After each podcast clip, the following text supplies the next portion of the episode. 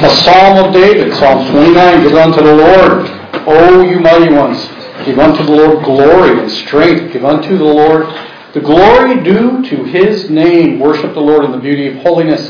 The voice of the Lord is over the waters. The God of glory thunders. The Lord is over many waters. The voice of the Lord is powerful. The voice of the Lord is full of majesty. The voice of the Lord breaks the cedars. Yes, the Lord splinters the cedars of Lebanon. He makes them also skip like a calf. Lebanon and Sirion like a young wild ox. The voice of the Lord divides the flames of fire. The voice of the Lord shakes the wilderness. The Lord shakes the wilderness of Kadesh. The voice of the Lord makes the deer give birth and strips the forest bare. And in his temple everyone says, Glory! The Lord sat enthroned at the flood, and the Lord sits as king forevermore.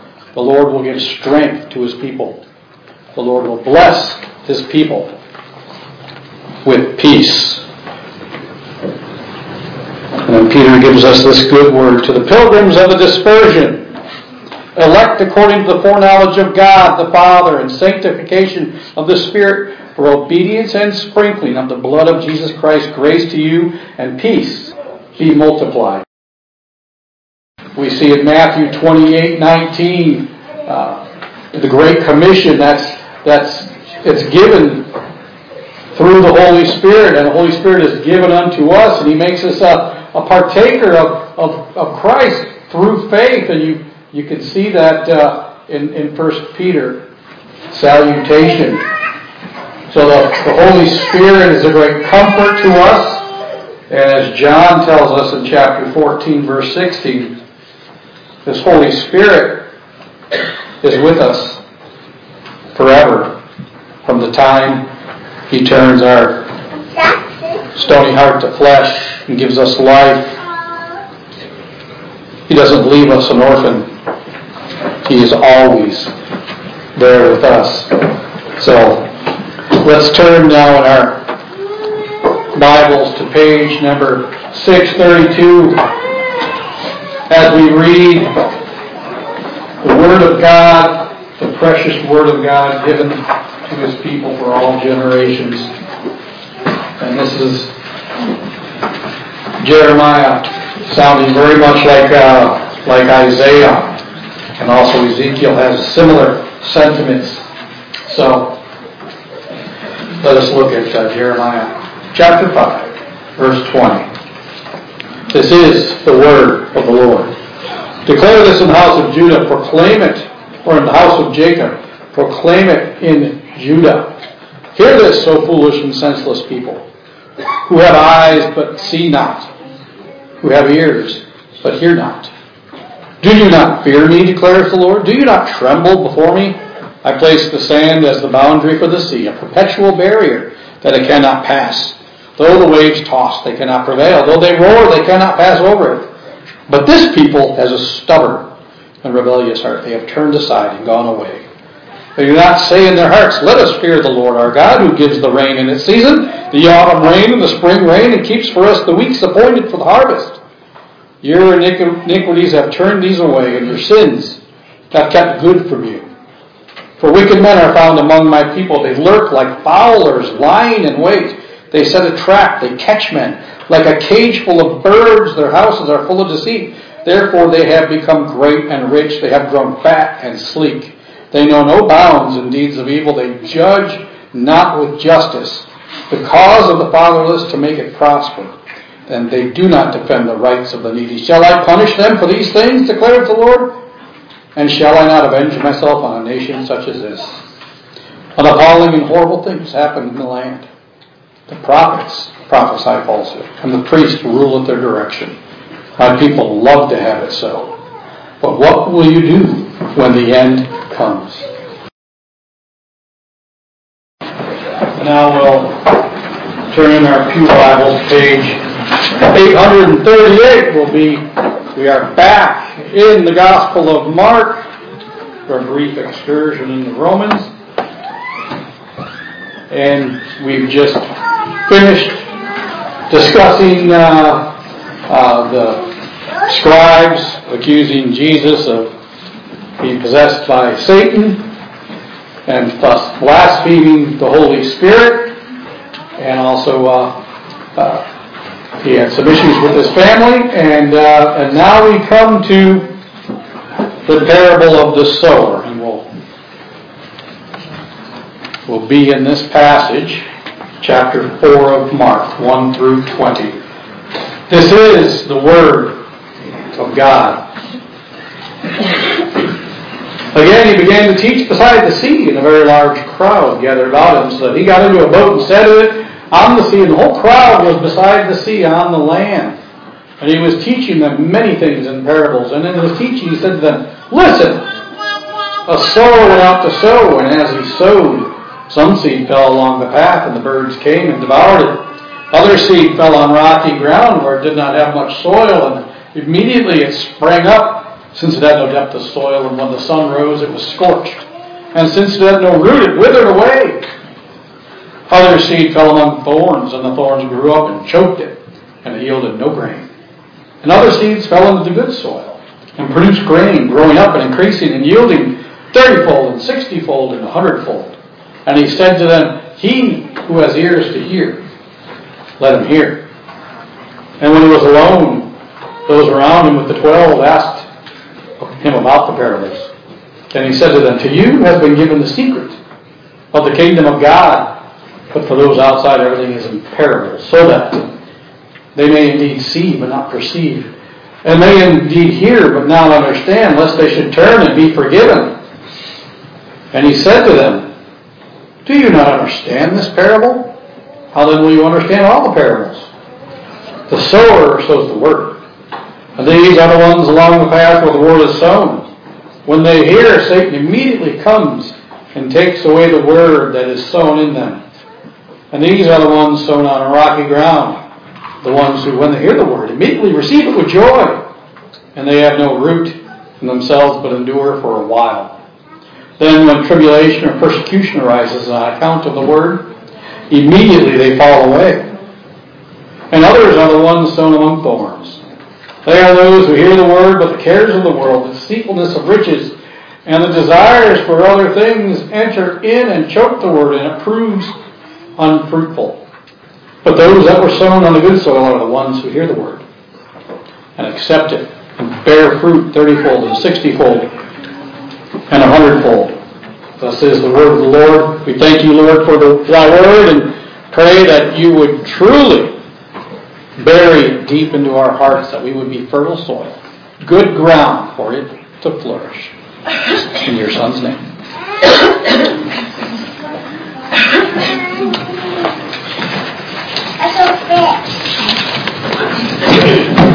Can you keep a secret?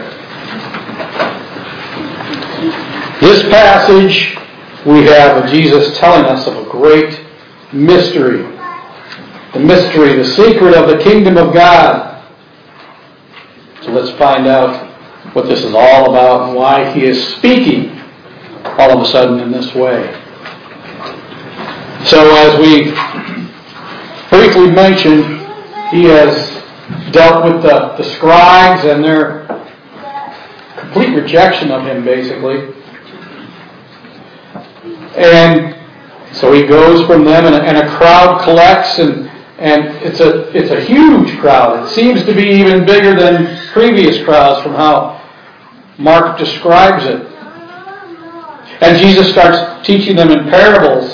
And we see this in verses 1 through 8. And, and everyone's flocking to him. And no doubt there are many who believe, but judging from what Jesus is going to be telling us here, there are also many, it seems, who are coming who do not believe. And yet Jesus gives them an urgent proclamation. Behold, he wants them to listen. He is proclaiming the Word of God, the gospel. Everyone there, he wants to pay attention to what he is saying. Behold! And yet we know there are many there who are there for for various reasons. Even maybe some that have just come to see a good fight, because that seems to have been what has been occurring with Jesus and the scribes and the Pharisees. and even a bit of a dissension from his family. So that is where we're going in this parable. And, and first question to ask is what what is a parable? And, and the simple definition that we've probably heard that it's an earthly story with a spiritual or heavenly message. That's that's a basic, decent definition. But we, we've got to be careful when dealing with parables. We want to look at the parable and, and find, you know, one or two basic meanings at most. Throughout church history, this has been abused. Even Augustine, St. Augustine, one of the, the great men of the faith that, that, that we look to, would make every person, every thing, every be symbolic of something else, and it just it goes a hundred different directions. It becomes instead of making things plainer, it confuses things. That's we don't want to do that. We want to come to one or two basic meanings at most, and then we just want to look at the individuals involved and and, and some of the words that are repeated and, and, and try and and learn from that. So, what is this parable? Well, this this is the parable of the different soils, and it's basically about you know what God does with those who reject His word and and those who are good soil and receive His word. It only contains two characters, two mentioned characters, Satan and the sower, and the sower is not identified explicitly. and the four soils, we have the soil by the wayside, the stony soil, the thorny, weedy soil, and the, and the good soil. And there's four hearts. We're, we're told that the hearts represent the soil. So that is a, a symbolism that we can we take from the text. We don't make it up. And even though there's four soils and four hearts, there's only really two outcomes. And being that Jesus is going to explain all this, we're going to allow him that honor, and then we'll kind of talk about the the parable itself in, in a few minutes. So, why is Jesus teaching in parables? We spoke about this briefly last time. Because when he was rebuking the scribes, it, it's, he immediately went into a parable. Uh, and that, so we kind of talked about that briefly. But here we have a Jesus directly addressing that issue. And I want to I want to point out verse 9. He starts off his sermon by saying, Behold, he wants people to pay attention, to listen to his word. And how does he end the parable? He who has ears to hear, let him hear. And this is an exclamation he is putting out there. He wants to draw the people into his word. He wants everyone to pay attention. But we see that when he got alone, his twelve disciples and many others, it seems, that heard the parable, wanted to question him. Now just keep that in the back of your mind. It's not just the twelve disciples, but there were others who heard the parable who wanted to understand what Jesus was saying. And Jesus tells them that to you it has been given the secret of the kingdom of God. But for those outside, everything is in parable so that they may indeed see but not perceive, and may indeed hear but not understand, lest they should turn and be forgiven. Because of their hardness of their hearts. This is why he is speaking in, in parables. And this is a, a consistent problem. We saw Cain had a hard heart. God spoke to Cain, and Cain still went and murdered his brother. We saw that in Pharaoh and, Isaiah and Jeremiah and Ezekiel's day. They, they spoke of it. And in Jesus' day, obviously, we see this. And in today, is it any better? See people with incredibly hard hearts everywhere we go. And God does not respect a hardened heart. He does not excuse a hardened heart. And He accepts no excuses whatsoever. And, and, and He will ultimately condemn those who continue in their hard-heartedness. And Paul, Paul speaks of those whose minds have been blinded by Satan. And this is what we're we're looking at here. People whose hearts get darker, harder every day. And why? So that they wouldn't understand and believe. Why? That's striking. That is kind of difficult to deal with sometimes. God is a God of grace and mercy.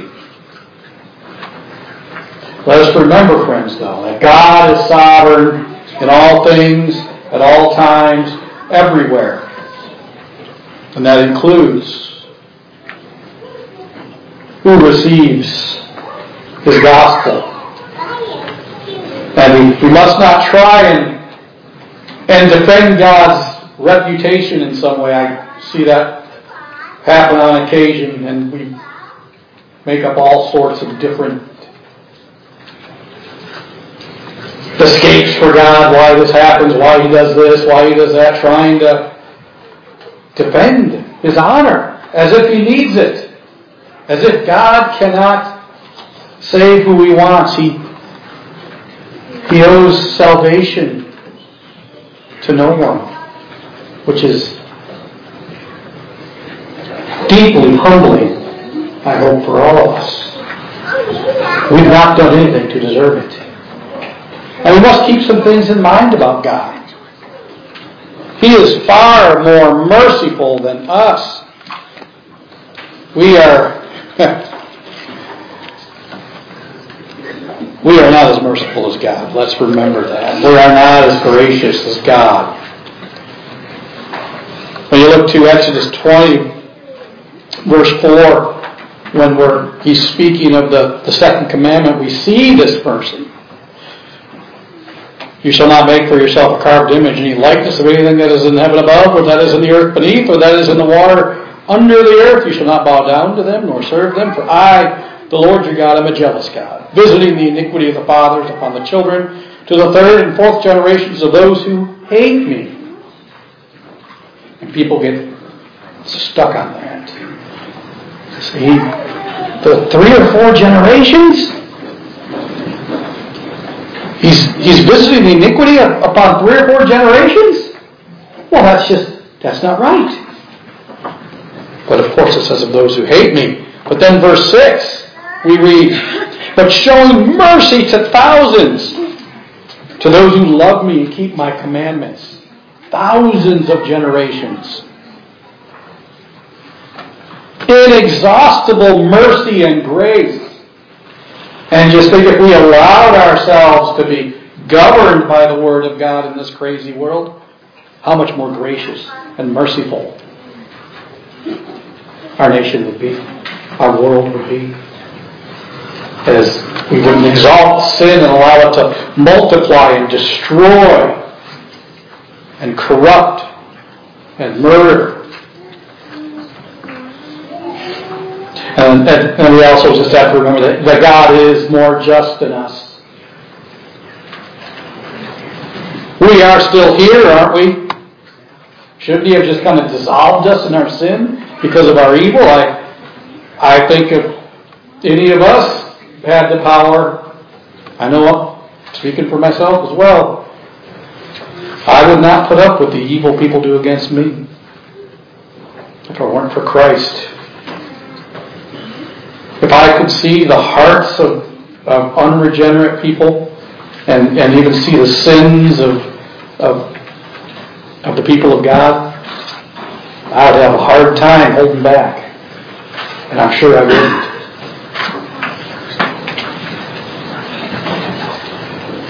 As has been rightly said, we don't really want God's justice. That's the last thing we want. We want God's mercy and grace and praise the Lord. He streams it out. I mean, remember Abraham bargaining with God about Sodom? Sodom, that great city, power and influence, and, and God told Abraham, because he was his friend, that I'm going to wipe it out. And Abraham bargained with God, pleaded with God, Oh, you wouldn't destroy the city if there's 50 righteous, would you? God said, No, there's 50 righteous, that's fine. And they continued bargaining down and down and down until finally they got to 10, because I'm sure Abraham was thinking, well, I don't know if there's 50 righteous people or 40 or 20, but there's got to be 10 because my family lives there. And there's probably a couple other stray people that are righteous. And God said, Yep, if there's 10 righteous people, I will spare Sodom. Was Sodom spared? There weren't even 10 righteous people. There was really just maybe a Lot. And he had brought his daughters with him. God is far more merciful and just than us. You know, Calvin gives a good analogy. He speaks of the light of the sun on those with, with weak eyes and how it makes their sight even worse. And, and, and it does not help. You would think the light would help, but no, it does not. And it's not the sun's fault that this happens. Likewise, the reprobate, those who reject and hate Christ, are, are to blame. They're doing what they want. I mean, as I pointed out, there were, were there not many besides the disciples who came to Jesus to ask him about the parable? So now we we get to the parable itself where Jesus tells us about it. Jesus enlightens them. Notice that these all seem to respond favorably, initially. Yet the unholy Trinity, Satan, self, society, Satan, the world, the flesh, conspire to keep them in darkness. And the Word is central in everything in this parable. Keep that in mind. So we're told, verse 14, the sower sows the Word. These are the ones along the path where the Word is sown. When they hear, Satan immediately comes and takes away the Word that is sown in them. Like a bird of prey, Satan swoops down and takes that seed, which is on the surface, and takes it away. Satan is always there as our enemy. Once again, this is Mark bringing him up. He speaks about Jesus speaks about Satan a lot. And we must remember that, that while Satan is not omniscient and all knowing as God, he knows a lot. Over tens of thousands of years of observing humans, he knows more than we do. And, and when he sees that, that the gospel has been preached and, and someone has the word sown on their heart. He's not happy.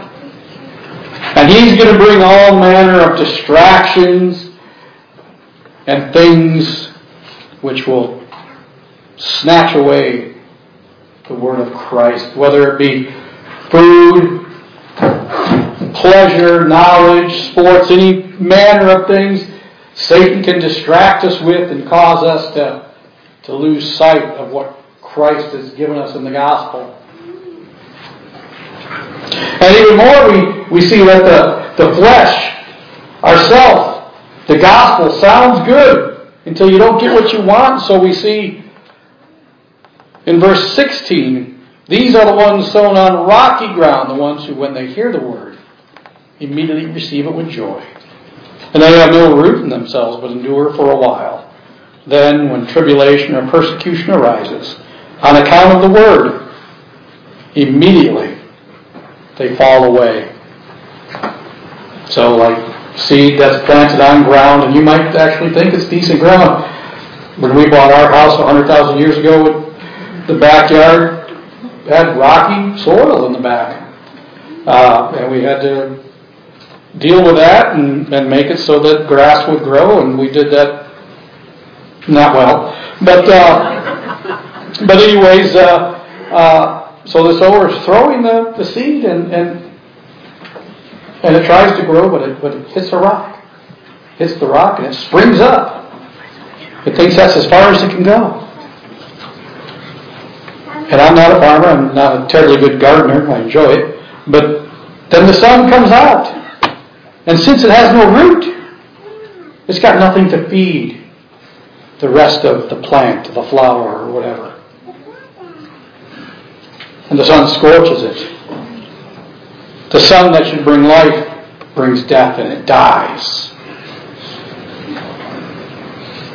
And so many people, they hear the gospel and they love it. Why wouldn't you? Salvation freedom in Christ. Satan, sin, and death are done away with, and they hear this and they think it's great, but it hasn't really taken root. And then some kind of persecution, some kind of tribulation comes along, and that's it. And I, I, I know of at least two people like this in my life that, man, you know, they proclaimed the gospel to them for years and and all of a sudden, the light seems to come on, and, and they're all about Jesus, and they join a church, and, and it seems like they're just growing like a weed, but they're actually not growing. They have no depth. The heart is wicked above all things. Who can know it? They have no root in themselves. The Spirit is not supplying them with life throughout their body. And I, I think uh, the one case was a matter of he was in a family that belonged to a faith that was kind of a United Nations kind of faith, and everybody, everything works. The exclusivity of Jesus Christ was offensive to those around him. So he could not deal with that tribulation, even that minor persecution. And, he wilted. And then others are sown among thorns. And they are those who hear the word, but the cares of the world and the deceitfulness of riches and the desires for other things enter in and choke the word, and it proves unfruitful. These are, these are people who love the world and the things therein. The love of the Father is not, is not in them. And it's very vibrant, strong language here. The word is choked strangled, snuffed out. It's the word goes down, but the, the heart has weeds and thorns that just crowd it and, and, and choke it and keep it from sprouting. up into eternal life. And this is, this can be, as we bring it to our day and age, it, it can be for just as the others. It can be for myriads of reasons. We want prestige. We want to be cool. We want the best prizes. We want to be invited to the cool parties to hang out with the cool people. Or any number of other considerations. And, and the example I think of uh, uh, is how many times have we had certain uh, congressmen or senators, politicians of some sort, that tell us, I am going to go to Washington, I'm going to clean it up. I mean, that's a cesspool. Place is awful. I'm going to get it done. You can count on me. Vote for me. And then what happens? Well, you know, they're not one of the cool people. They're not.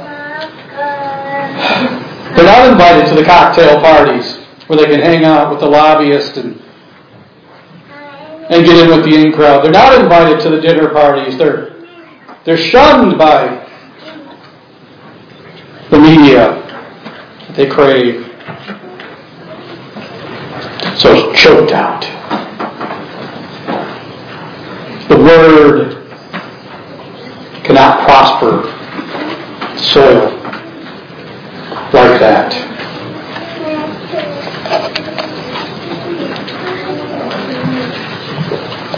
But those that were sown on the good soil are the ones who hear the word and accept it and bear fruit, thirtyfold, sixtyfold, and a hundredfold. This is the work of the Holy Spirit working through the Word of God.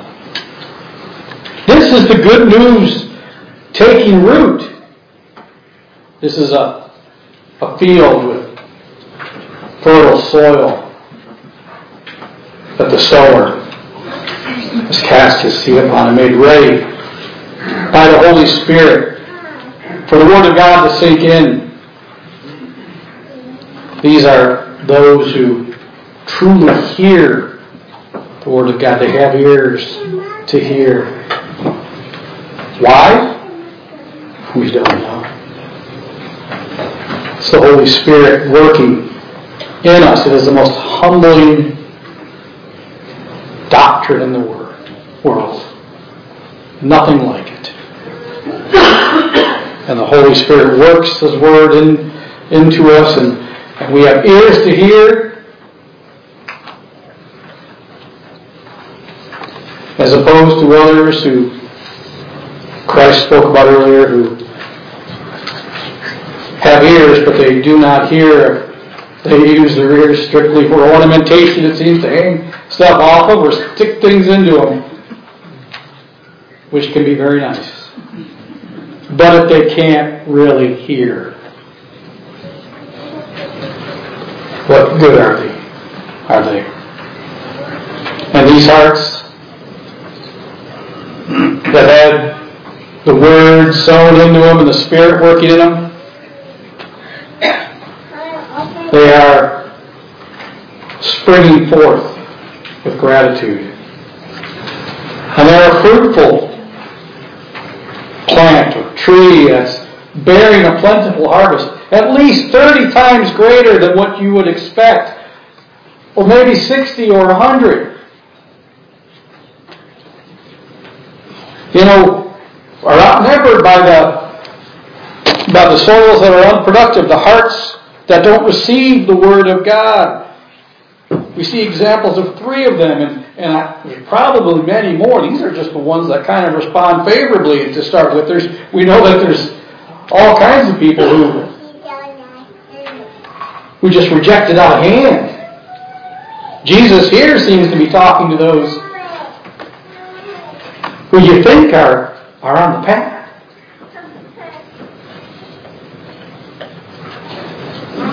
This is a work of the Holy Spirit.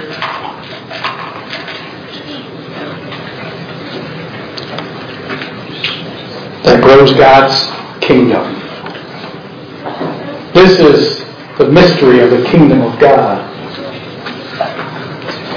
It is a work of God's Word wrought into the fertile soil through the power of the Holy Spirit.